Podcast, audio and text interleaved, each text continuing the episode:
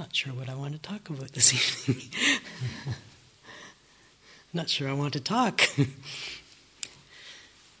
when, when the Buddha was asked what he taught was talking about, when he was asked what it was that he taught, his reply was that he taught about dukkha and the ending of dukkha. And, and this is a, it's a very important statement for us to remember. And it's important for us to remember that this really is what the teachings and the practice is about. It's about knowing dukkha and the ending of dukkha. And sometimes um, we kind of get caught up in the dukkha aspect of it and forget that it's really about the ending of dukkha. And sometimes we get sidetracked we get we get sidetracked and we forget that it's about dukkha and the ending of dukkha. And one one very simple way that uh, that we easily get sidetracked is um, is in the technique, thinking that it's all about being able to breathe a certain number of breaths without getting distracted. How many have seen that one? It's a distraction. It's not what it's about. Thinking that it's all about concentration. If I can't concentrate, I can't meditate. My concentration is no good. How many have had that thought? How many times have you heard myself or Brad use the word concentration on this retreat?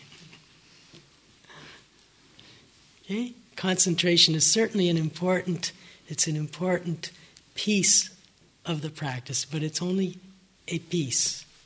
And we tend to give it far more emphasis than it really needs.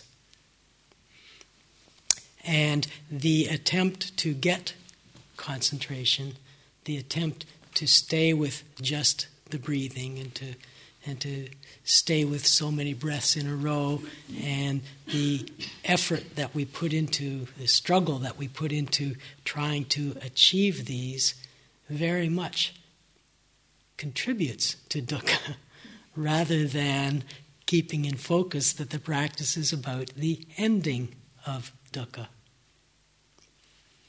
Okay, so so really important to keep this, and, and so the so the the practice and the teachings um, become placed in this context of understanding dukkha and knowing the ending of dukkha.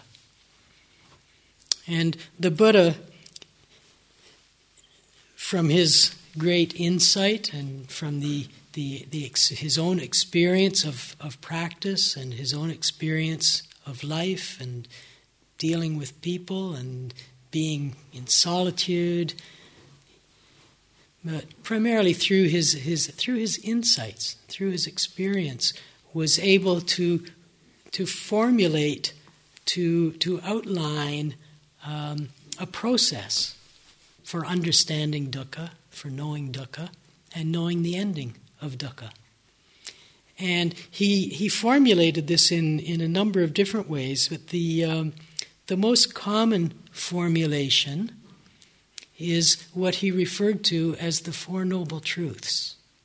And it's just four very simple statements. And the statements are rather obvious, and I think many of you are familiar with it. The, uh, the statements are rather obvious, and yet at the same time, they're very profound. And they can be, they can be seen and understood and known at many different levels. And the first statement may be the most profound at all, uh, of all, and it's very simply that there is dukkha. Just the very simple statement, there is dukkha.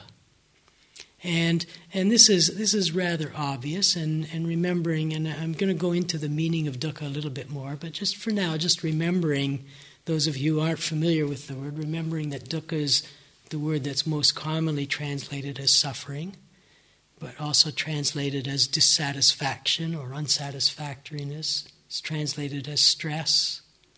It's translated as angst or anguish. Okay, so so the Buddha point, uh, points out there is dukkha. And I think this is obvious. Is there anyone here who who would disagree with that statement? I think for all of us, our experience shows us yes, of course, there's dukkha, and um,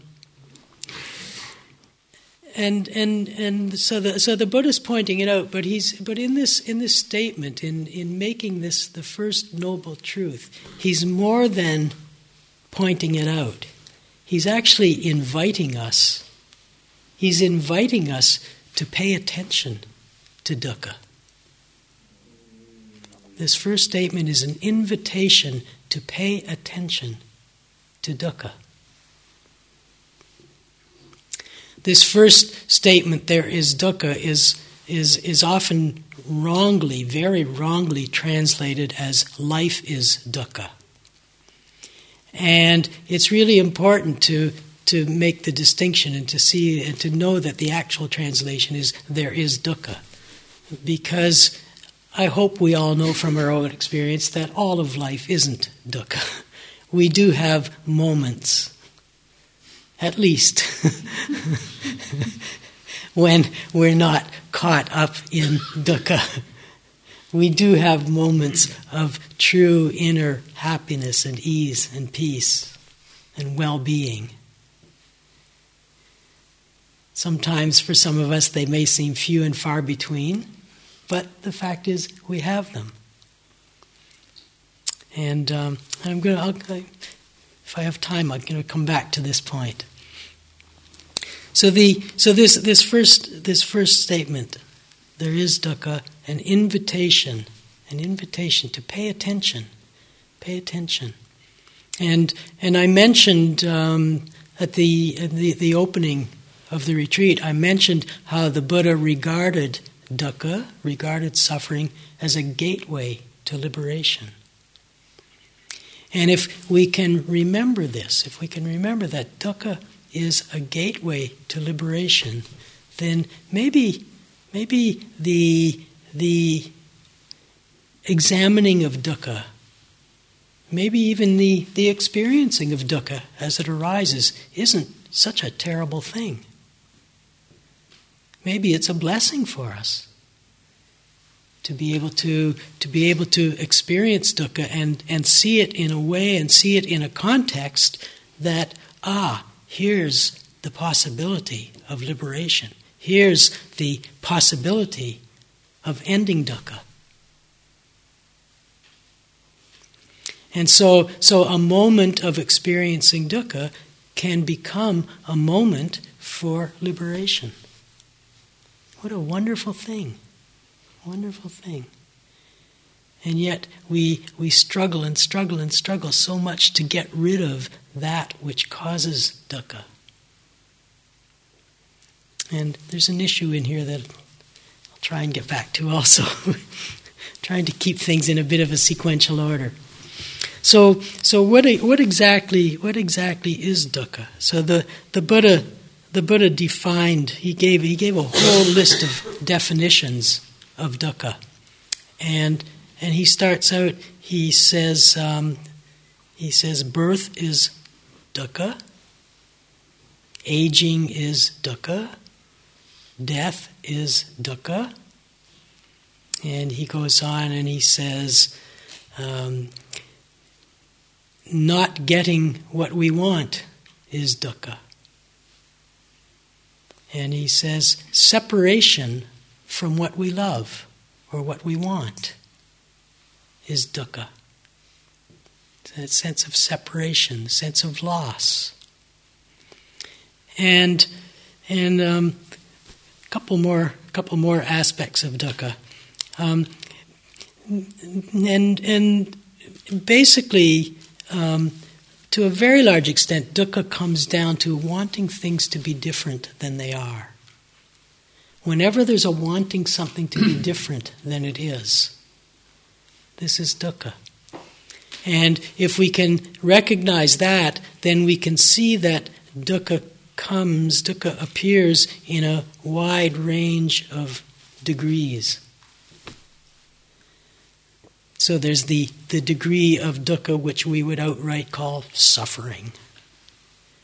And then there's the, the very subtle degrees of dukkha. The very subtle wanting, sometimes so subtle that we're not even aware of it, not even conscious of it, the, the subtle wanting that pain in the back to go away. The subtle wanting, um, wanting a different cushion, just not being comfortable enough on this cushion. Why are these cushions so lumpy? So this this whole range of dukkha, and and this is important to remember too, because sometimes we can be in the midst of dukkha and not even recognize it. And this first statement, there is dukkha, is an invitation to look and see, to understand, to know, yes, there is dukkha here and keeping in mind that the statement isn't life is dukkha, keeping in mind that there isn't always dukkha. And, and so it's not, it's not like we should be going around kind of digging in and saying, okay, where are you, dukkha?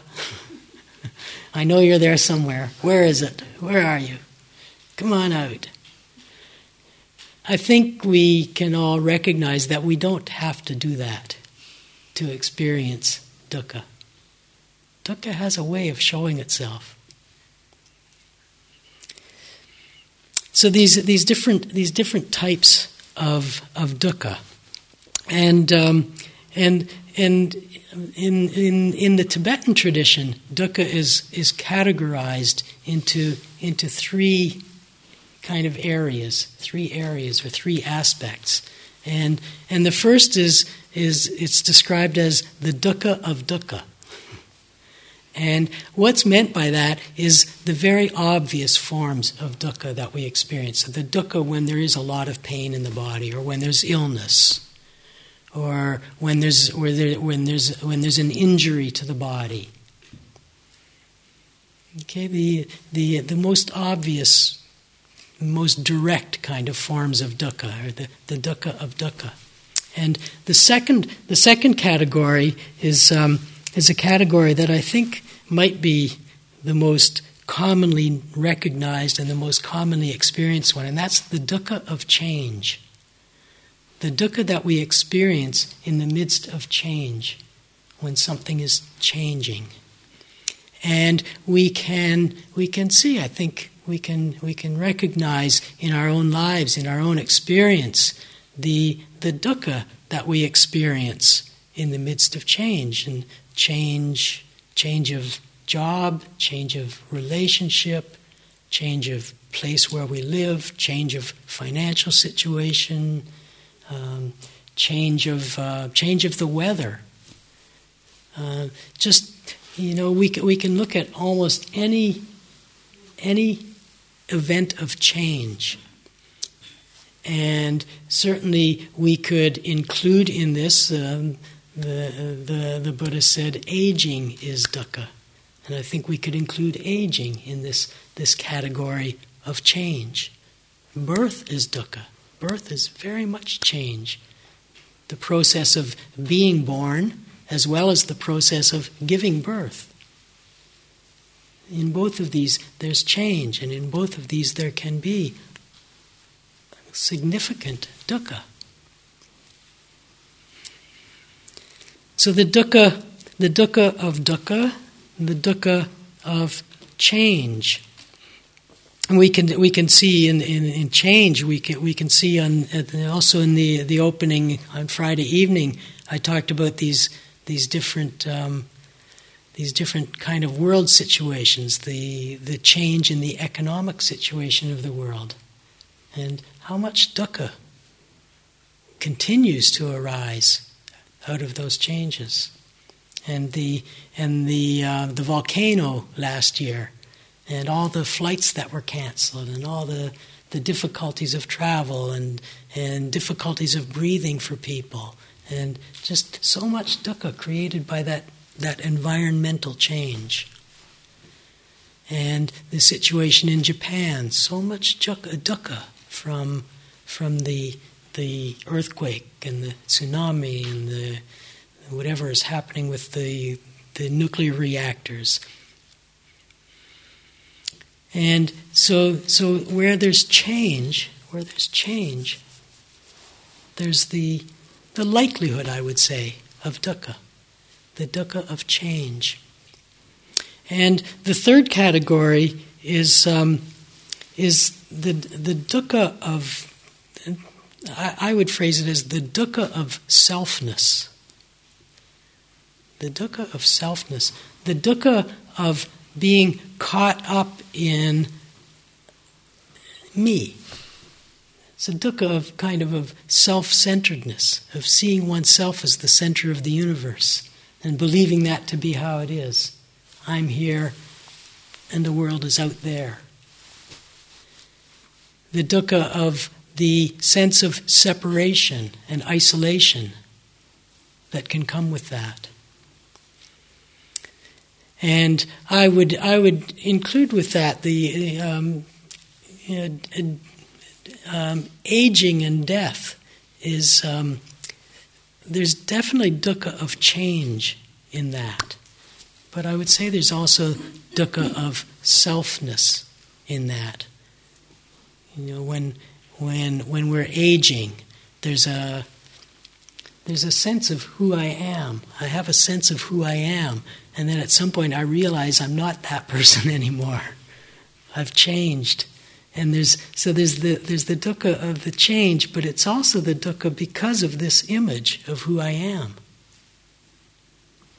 And that image just doesn't stand up anymore. And it's oh no. The dukkha of the dukkha of, of selfness. And the dukkha, and, and included in that, I would say, would be the dukkha of loss, that sense of I've lost something. And, and the identification that we have with whatever it is we've lost. And I, and I would say, particularly when it's, when it's a person who we love. As the Buddha said, separation from what or who we love that kind of separation. And in that separation, there's, there's the sense of my loss.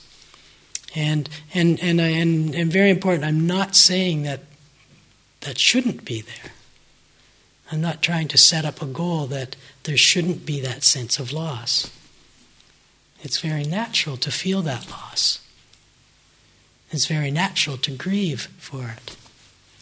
But as we look more and more into what dukkha actually is, perhaps perhaps we can get an inkling that maybe maybe it's possible to, to experience that without dukkha.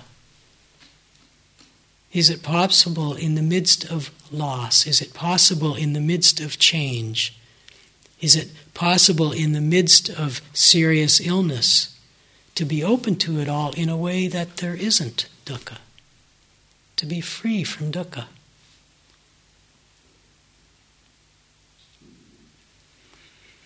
So we have these, these different supposed causes, these different conditions that give rise to dukkha. And these different conditions, these different states that are, that are described as by the Buddha as dukkha. And this first statement, again, this there is dukkha, is an invitation to open to all of this, to really allow ourselves to feel the dukkha when it's showing. And so much of the practice is directed at this. You know, this is another way that we get we get sidetracked in the practice. You know, we get we get the instructions open to it, allow it, be with it, be present with it, not trying to get anything, not trying to get rid of anything. And so we have all these wonderful instructions, and what we're trying to do all along is I just want to get rid of this back pain. I just want to get rid of this headache. I just want to get some peace. I just want to have a quiet mind. The sidetrack becomes getting and getting rid of. And this statement is saying, no, it's not about getting or getting rid of, it's about understanding. And understanding arises with giving attention to, being present with. And when we when we when we when we look at, at, at dukkha, when we when we open ourselves to to the experience to the experience of dukkha, well, at least when the Buddha opened himself to the experience of dukkha and, and really inquired into it, really investigated, really open to the experience with a, with a real determination to, to understand what's going on here. He came to the conclusion which is which became which becomes the second noble truth, and that is the cause of dukkha. The cause of dukkha. So, recognizing that there is a cause for dukkha, no matter what the, the type, no matter whether it's the dukkha of dukkha, the dukkha of change, the dukkha of selfness, whether it's the dukkha of birth, of aging, of death, of losing, of separation, of not getting, there's a cause. And the Buddha identified this cause as clinging, holding on attachment, identifying with, grasping onto.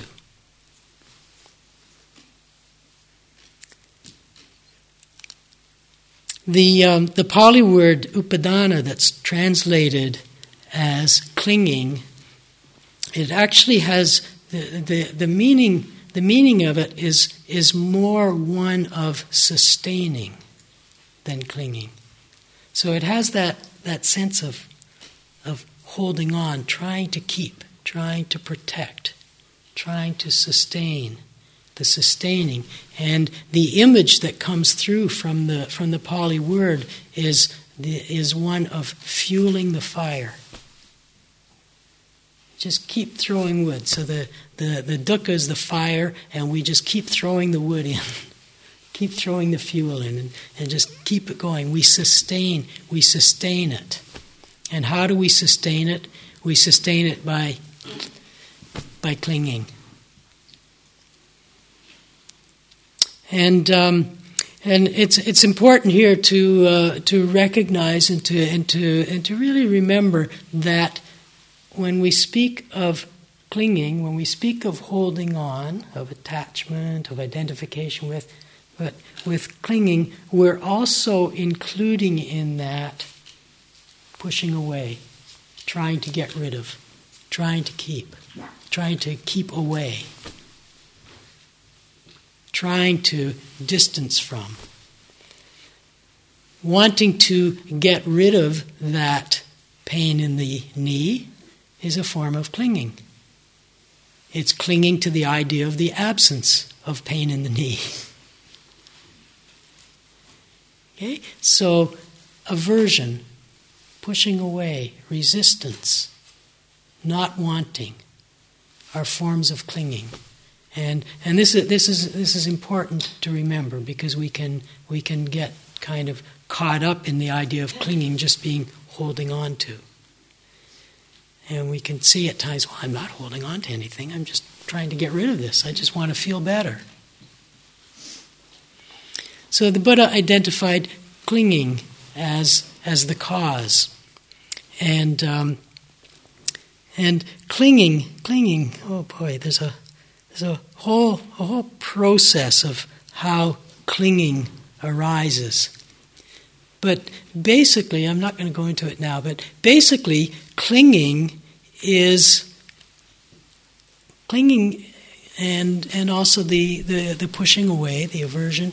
Clinging is an attempt to sustain something.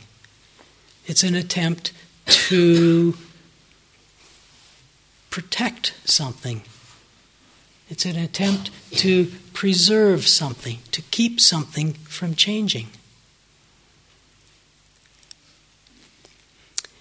And what it is that we um, that we try to keep from changing, the, the Buddha pointed out when he when he gives this list of dukkha, birth is dukkha, aging, death, and so on and so on and so on. The last, the last statement he makes, he says, in short or in summary, dukkha is this sense of self, this sense of self, this perception of me, fueled by clinging. And so, this again, this image of fueling the fire comes in here. This sense of, of self, this sense of me. And so, the, the clinging, the clinging is to protect somehow, to defend this, to sustain, to fuel me, who I am. And when we and and and I think we can see if we if we look carefully when we're when we're when we're noticing dukkha in relation to something. If we look closely and if we look honestly, I think we can see and acknowledge, recognize that what we're really holding on to is how I feel about it, how I am with it, how I'll be without it it's really about me. It's about this, this, this me. And so we, we, we think in terms of clinging to objects, clinging to objects. And when we experience dukkha, the tendency is for the attention to go to the object and we want to change the object. We want to keep it, we want to get rid of it, we want to fix it somehow, we want to do something about it. And where, where, the, where, where it's more useful for the attention to go actually is in the relationship to the object. if we can turn the attention to the relationship, how is my relationship to this object? And then we can see, oh, yeah, it's a relationship of holding on. Oh, it's a relationship of wanting to get rid of. It's a, a wanting relationship or an aversive relationship. And we can, we can, we can see Again, if we look honestly and openly and clearly, we can see, if, if we look at an object, we can see that so often, in so many situations, a particular object sometimes is desirable to us is pleasurable, agreeable, and sometimes exactly the same object is not so desirable, not so pleasurable, not so agreeable.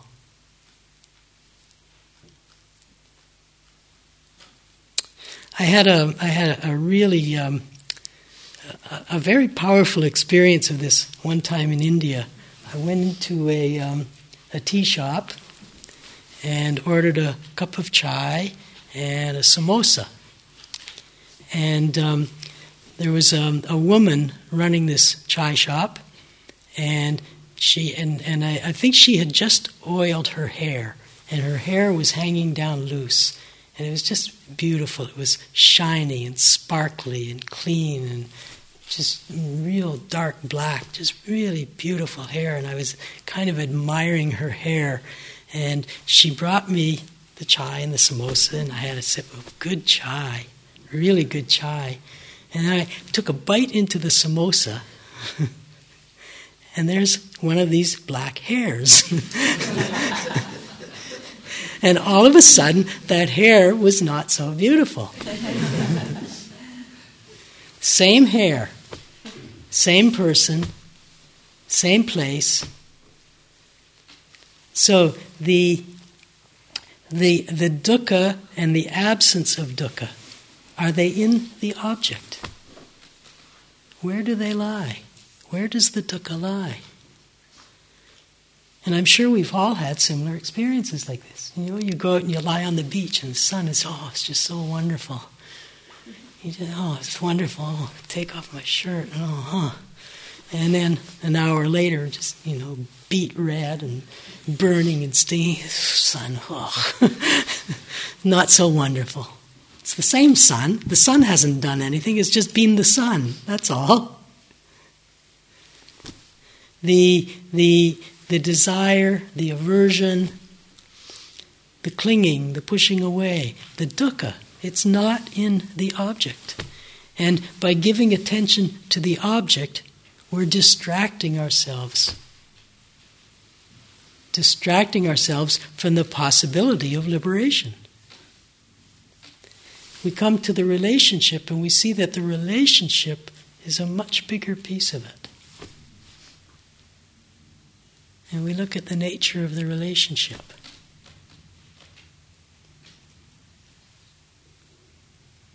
Craving the cause of dukkha. Another, I had a, another experience I had in India, very powerful, very powerful experience. Um, I, I, used to, I, one, one year when I was when I was living in India, I took up um, smoking bidis. You all familiar with bidis? For those of you who aren't, bidis are these tiny little cigarettes that are pure, raw, untreated tobacco. the strongest tobacco you can imagine. They're just tiny little things, and it's the crumbled up tobacco rolled up in a tobacco leaf and tied with a little piece of string, and um, and they look really neat, and they're very strong. And I, I, I got into smoking bidis, and and one day I was in I was in the bank. I had to go to the bank to change some money, and I'm standing, and there's this long queue waiting to get up to the counter. And I thought, oh, have a bidi. And I reached into my pocket, and there was no bidis. And I could feel a moment of panic. no bidi. What am I going to do? and I looked around, and I thought, I could go out. I could run out and get a package. And then I looked at the line, and I thought, no, I can't do that. the line will be even longer if I do that. And um, and I thought, okay, I don't need a bidi. Yeah, I don't need it. I'll just stay here and I'll be fine. Pushing away, pushing away, denial of what was showing, of this, this desire that was showing. So I'm standing there, and the line's getting nowhere, and then the thought came, I could ask someone else if they have some bidis. And then I thought, no, I can't do that. They're all, you know, they're all Indians. I'm a Westerner. I can't ask an Indian for a bidi. Mm, it's okay. I'll be fine. And then, standing, the line still hadn't moved, and I'm still standing there, and and I started to feel this desire for the bidi. You know, it came as a thought, oh, like a bidi, like a bidi, and then, okay, when desire comes in the mind, Turn the attention to the body. Bring the attention into the body. Bring the attention into the body. I'm standing there and I start to feel the body vibrating. The whole body is just and and the and the vibration kind of got finer and finer until I was standing there. It was like every individual cell of the body was vibrating and buzzing, and, and every cell of the body was screaming out, Bidi, Bidi, Bidi. and, and, and I looked at the line again in front of me, and I looked at the line behind me, and, oh, and, and, and, and I just, I just decided the only thing I can do is stay with this sensation. And it's just buzzing away and screaming, bidi, bidi, bidi. And I just sitting here, standing there and feeling this all. And, and, and, and, and just in a moment, it just came to me this is dukkha. This is dukkha. It was so unpleasant and so uncomfortable. And it and it, and and, and I, t- I talked about insight the other day as not being with thought. And this this wasn't a thought that came. It was just a knowing. This is dukkha. And in the instant of that knowing, the whole thing just went poof. And the desire was gone, and I can honestly say since that moment there has not been the least desire for a bidi. the, the recognition, the knowing of that very desire being dukkha was so powerful. And the, the, the, the, the knowing of the ending of dukkha that came in that moment was so powerful that the desires gone. And these, these first two noble truths are the invitation to us to open to dukkha in this way. To allow ourselves to experience dukkha. With a knowing that the, the knowing of dukkha, the experiencing of dukkha, the understanding of dukkha is the ending of it.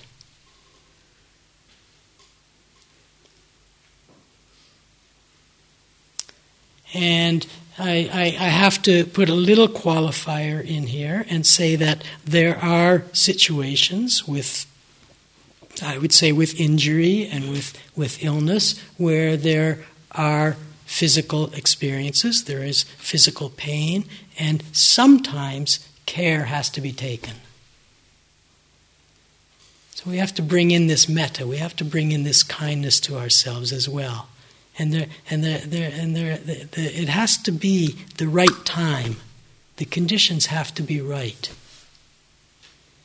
But when the conditions are, are supportive and there's the, the, the support to, to really open to dukkha in this way, to know the, the craving, the craving, that craving, that desire, that strong desire that gives rise to the the clinging, the holding on. I want this. I want this bidi. I want this bidi. I need this bidi. The clinging in that, and then to feel, to feel, to know the dukkha in that, and then the end. And the third noble truth is the end of dukkha. And it's it's interesting the, the just the following through on this this this analogy of um, this image of fueling the fire. The, the word that's used to describe the ending of dukkha is nibbana in Pali, in Sanskrit, which is the more familiar form, it's nirvana. In Pali, nibbana. And the meaning of nibbana is extinguishing. And the image is the extinguishing of the fire.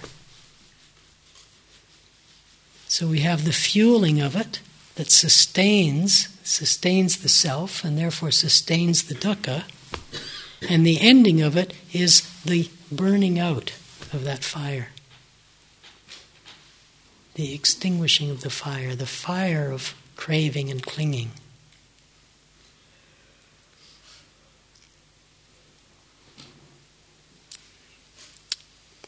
And the fourth, the fourth noble truth is the path.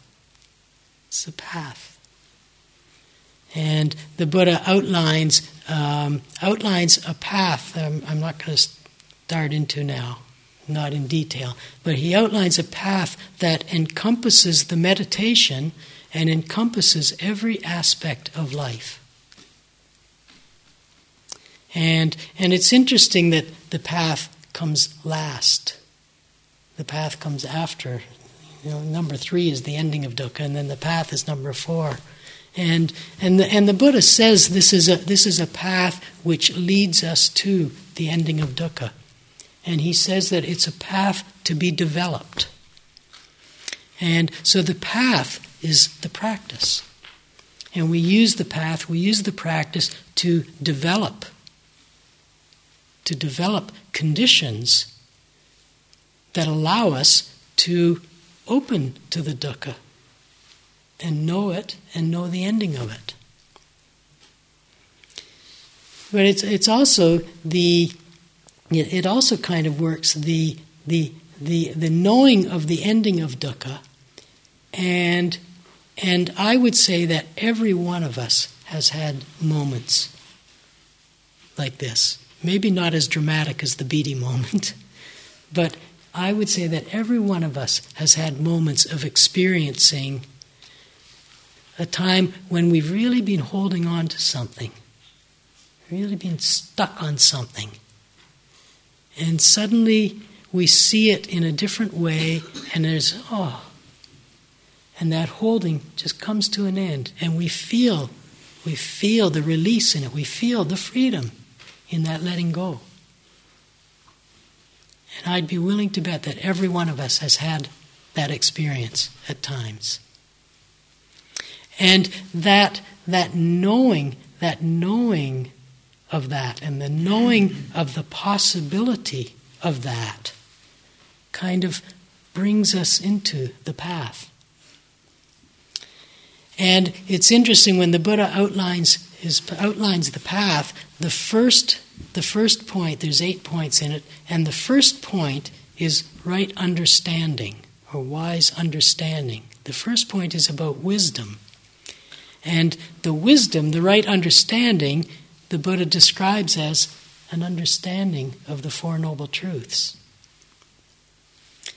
And so it's it's and, and, I would say this is true for almost everyone. Almost anyone who comes to meditation comes because there's an awareness of some form of dukkha in their lives. And I would say that at some level there is a trust in the possibility of ending it. And a trust that comes out of some experience somewhere, sometime. And so I would say that the very fact that all of us are here is a sign of our innate wisdom.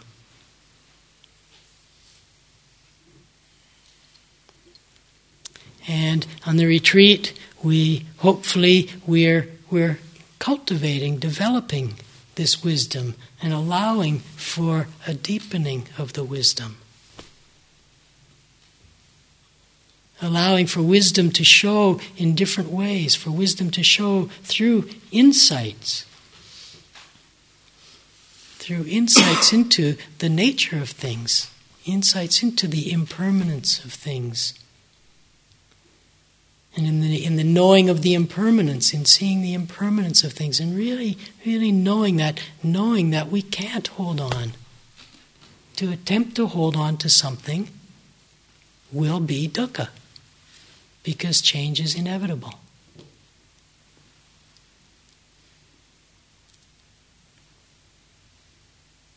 And to see, to see into, to, to understand, to to have the, the arising of insight into the, the conditionality of things, the interdependence of things.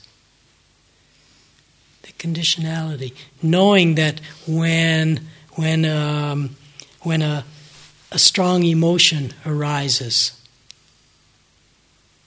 it's arising because of certain conditions, certain conditions from the past, certain conditions in the present, and they all come together and cause this to arise. And it's, it's not that there's something wrong with me, it's just that the conditions are just ripe for this to happen.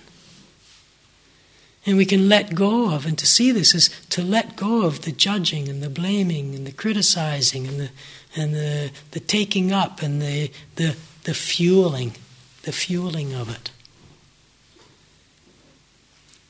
And to, to recognize this, to recognize this conditionality and to not to fuel it, is to allow the conditions to change. Is to allow for change. And when we allow for the change, this strong emotion, whatever it is, passes. Because the conditions are no longer present to support it. Research shows that when an emotion is triggered, and, and an emotion can be triggered by some external factor, it can be triggered by something internal, a memory, a body sensation. And when it, with a memory or a body sensation, what happens is the, the memory or the body uh, sensation gets associated with something from the past, and the whole thing comes flooding back in, and there's the emotion. So when an emotion is triggered, the body mind is flooded with all these chemicals that are released from the, in, the, in this process of emotion.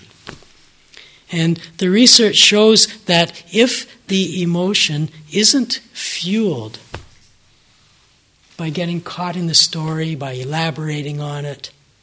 If it's if if we can be open to it and not get caught in it and not try to push it away, this whole chemical process comes to an end within 90 seconds. Amazing how fast it can change. Amazing how fast it can pass if we just allow it. And the, the, the, the ending of the dukkha comes from that allowing. So the so the, the practice is very much one of of developing this this ability to be open to, to allow for, to be spacious with, to allow for impermanence, to allow for conditionality, and to, to see it all happening without taking up, without pushing away. This is the middle path. The path that doesn't go to this extreme of, and this extreme of, go away, go away. This, this allowing. And, and in this allowing is, excuse me, in this allowing is the friendliness, the metta.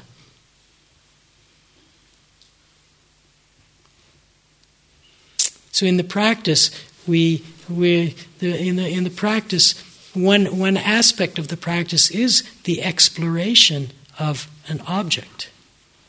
So today we've been using the breathing, we've been using body sensations, the exploration of body to come to realize the impermanence of body, to come to realize the conditionality of body.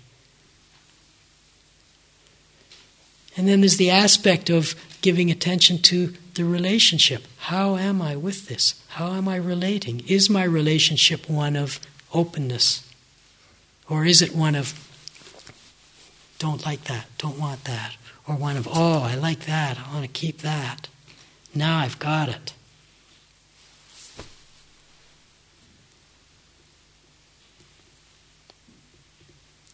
And giving attention to this, this sense of the me, this perception of me who's supposedly doing all of this. I'll speak more about this next time. Okay, so so remembering dukkha and the ending of dukkha. The cause of dukkha being the, the clinging, the holding on. And the ending of dukkha in the in the knowing that this is the cause and knowing that wherever there's clinging, there will be dukkha and to know it so profoundly that there is no interest whatsoever in clinging. So let's sit quietly together for a few minutes.